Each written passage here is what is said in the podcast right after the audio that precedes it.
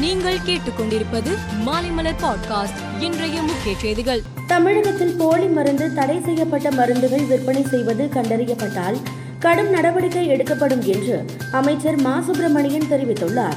மருத்துவத்துறையில் காலியாக உள்ள நான்காயிரத்து முன்னூற்று பதினெட்டு பணியிடங்கள் விரைவில் நிரப்பப்படும் என்றும் அவர் கூறியுள்ளார். எதிர்க்கட்சி துணைத் தலைவர் பதவி முன்னாள் அமைச்சர் ஆர். பி. உதயகுமாருக்கு வழங்கப்பட்டுள்ளதாக அதிமுக இடைக்கால பொதுச் செயலாளர் எடப்பாடி பழனிசாமி தெரிவித்துள்ளார்.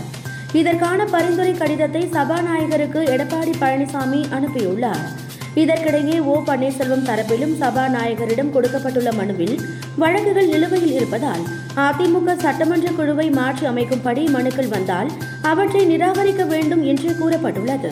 தமிழகத்தில் மின்கட்டணம் உயர்த்தப்படுவதாக அமைச்சர் செந்தில் பாலாஜி நேற்று அறிவித்தார். இதில் ஐநூறு யூனிட் பயன்படுத்தும் நடுத்தர பொதுமக்கள் தான் அதிகம் பாதிக்கப்படுவார்கள் என கருதப்படுகிறது. டிவி ஃப்ரிட்ஜ் மிக்சி கிரைண்டர் மின்விசிறி பயன்பாடு இருக்கும் வீடுகளில் இரண்டு மாதத்துக்கு ஐநூறு யூனிட் தாராளமாக வந்துவிடும் என்பதால் ஆயிரத்து நூற்று முப்பதில் இருந்து ஆயிரத்து எழுநூற்று இருபத்தி ஐந்து வரை கூடுதல் பணம் கட்ட வேண்டிய நிலை ஏற்பட்டுள்ளது.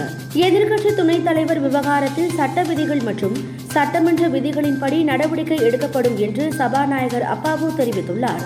இது தொடர்பாக ஜனநாயக முறையில் ஆராய்ந்து நடவடிக்கை எடுக்கப்படும் என்றும் அவர் குறிப்பிட்டுள்ளார். மத்திய அரசு சமீபத்தில் கொண்டு வந்த அக்னிபத் திட்டத்திற்கு எதிராக பல்வேறு பல்வேறு ஹைகோர்ட்டுகளிலும் வழக்குகள் தொடரப்பட்டு இருந்தன. இந்த நிலையில் இந்த திட்டத்திற்கு எதிரான அனைத்து வழக்குகளையும் டெல்லி ஹைகோர்ட்டுக்கு மாற்றி சுப்ரீம் கோர்ட் உத்தரவிட்டுள்ளது. கள்ளக்குறிச்சி மாவட்டம் சின்னசேலம் அருகே கனியாமூர் தனியார் பள்ளி விடுதியில் உயிரிழந்த மாணவி ஸ்ரீமதி உடலை மறுபிரேத பரிசோதனை செய்யும் விவகாரத்தில் தங்கள் தரப்பு கோரிக்கையை ஹைகோர்ட் ஏற்க மறுத்ததால் பிரேத பரிசோதனைக்கு தடை விதிக்க வேண்டும் என்று மாணவியின் தந்தை தரப்பில் சுப்ரீம் கோர்ட்டில் மனு தாக்கல் செய்யப்பட்டது. இதனை ஏற்க மறுத்த சுப்ரீம் கோர்ட் பிரேத பரிசோதனைக்கு தடை விதிக்க முடியாது என்று தெரிவித்துள்ளது. ஒளியை விட ஐந்து மடங்கு வேகமாக செல்லக்கூடிய ஹைப்பர்சோனிக் ஏவுகணையை அமெரிக்கா சோதனை செய்துள்ளது.